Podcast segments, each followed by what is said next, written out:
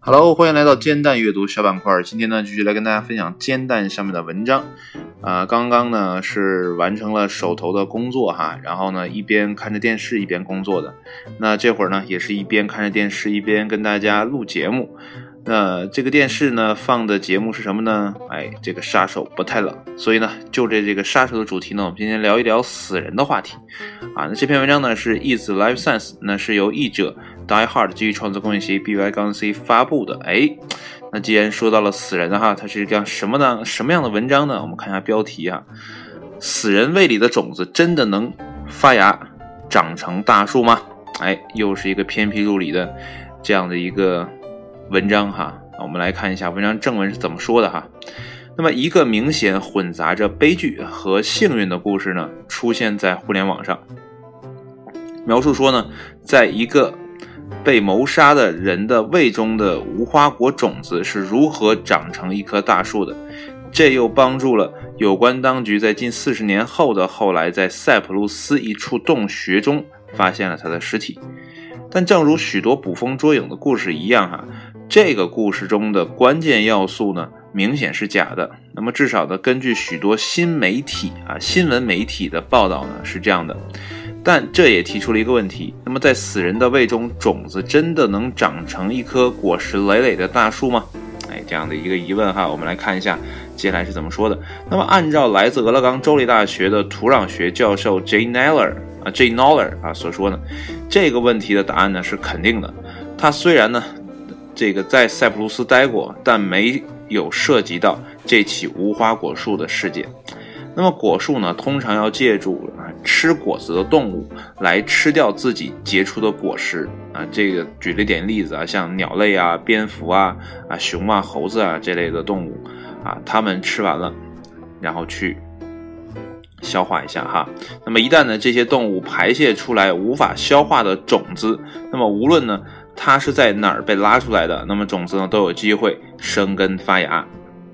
那么种子啊可以在动物身上发芽，所以呢我也想我也能想象得到啊它们呢能在人的身体当中发芽啊，这是 Noller 告诉 Life Science 说的。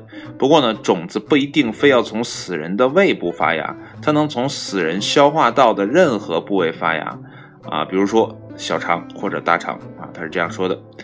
嗯，Nola 还说呢，就算死人口袋里的种子啊，一颗种子，或者呢处于普通的啊埋葬地点的种子呢，都能从腐烂的尸体上获取足够的养分啊。然后后面有个括号啊，括号中这样写道：那么根据 Life Science 之前的报道呢，土壤中的微观真菌能分解啊腐烂中的有机体上的蛋白质啊和脂肪。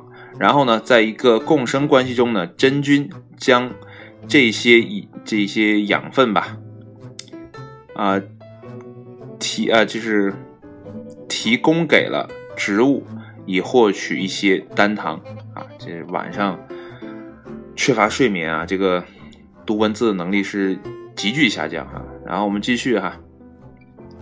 而且呢，种子能在被分解的尸体旁呢茁壮成长，也不是什么新鲜事儿了。比如呢，根据啊普利斯毛种植园所说呢，万帕诺亚格印第安人就啊教啊，这是应该是教啊啊朝圣者如何用鱼粉来给玉米种子施肥啊，用动物的骨灰给这个植物施肥哈。那么，此外呢，根据 Life Science 之前的报道呢，两千一五年的时候呢，研究者在爱尔兰发现了一具，啊，被缠绕在一棵啊这个古老的，就是山毛榉树的根部中的一个中世纪的遗骨啊。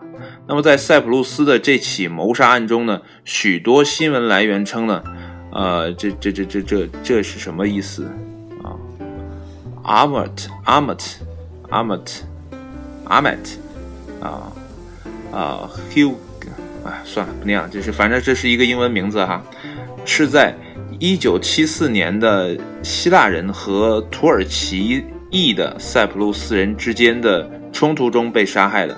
那么故事说呢，当时这个人和另外两个人呢被带到一处洞穴里，呃，然后呢，他们三人呢都被炸药炸死了，呃，然后根据新闻来源，炸药把洞穴上炸出了一个洞，那么就有光进到了洞里啊，也就使得这个死人胃中的种子能够生根发芽。那么之后呢？呃，据报道，一位研究人员在洞中发现的这棵无花果树呢，啊，然后，啊，当他调查这棵无花果树古怪的位置的时候，啊，发现了这个受害人腐烂的遗体，啊，腐烂四十多年应该叫腐烂，应该是一具白骨吧，啊，但是呢，故事的大部分内容呢，显然是虚构的。现实中呢，负责将这个。一九六三年到一九六四年和一九七四年塞浦路斯冲突中失踪的个人的啊这个遗骨呢和家人重新团聚的失踪人口呢调查委员会啊在二零零六年接到了一个啊线报称呢有三名逝者被埋葬在一个海边的一个洞穴中。那么，根据《塞浦路斯邮报》的报道呢，洞中呢的确有一棵无花果树，但并不是从任何人遗体中这个长出来的。不过呢，《塞浦路斯邮报》呢报道称，一些啊，就是刚才那个死者的家人称呢，这棵无花果树是从他身体中长出来的，啊，可能呢是这样能够帮助安抚他们失去挚爱的心情。呃，和失踪人口调查委员会的关系密切的消息。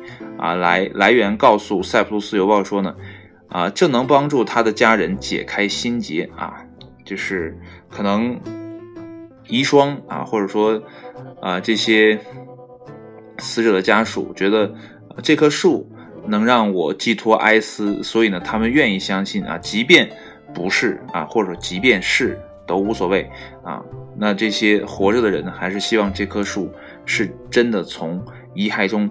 长出来的啊，这样以寄托自己的哀思哈。那好了，这篇文章就说完了。所以说呢，从身体中长出啊一棵树呢，并不是什么新鲜事哈。但是呢，这也是呃有就是捕风捉影的故事，然后一点点演变出来的哈。然后也也有人去调查这样的一个事件。所以说科学啊，我觉得。呃，是渗透到我们生活的方方面面啊，然后帮我们解决一些平时觉得奇怪的事情啊，它都总会给你找到一个合理的答案。不过呢，有些事情还没有答案，只是还没有，并不代表啊未来永远都不会有，对吧？随着科学技术的发展啊，很多事情呢都会逐步步的被证明啊，但是在没被证明之前呢，啊。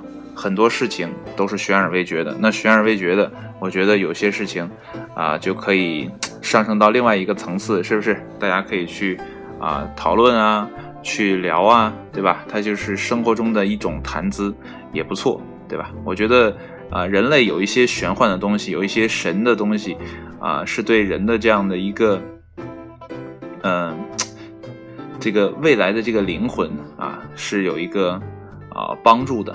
啊，要不然人活在这个短暂的世上，啊，好像没有什么奔头哈。如果不给自己设定一个更高大上的地方，可能这一生活的就浑浑噩噩的，也说不定哈。当然了，现实中很多人都愿意追求啊一些目标啊，来实现自我价值，这也是一件好事啊。所以无论什么样的选择啊，只要大家。啊，努力的向前生活，哎，都是不错的。那好了，今天的节目就到这里了，我也该去睡觉了啊。还有一件事情就是，本来今天晚上应该录你该不该的讨论题的啊，不过呢，这个 做设计嘛，就做的很晚，也没腾出功夫，那可能就延期一段时间啊。还有呢，可能就是十一呢会不定期的间断啊，可能十一也想给自己放个假啊，不过尽量吧，尽量呃去坚持录下来啊，无论。呃，质量如何，还是要练练嘴皮子啊！但是确实今天太晚了，脑子已经不过，什么都不过了，说话有点语无伦次哈，还望见谅。那好了，节目就到这里，谢谢你的收听，我们下期节目再见，拜拜。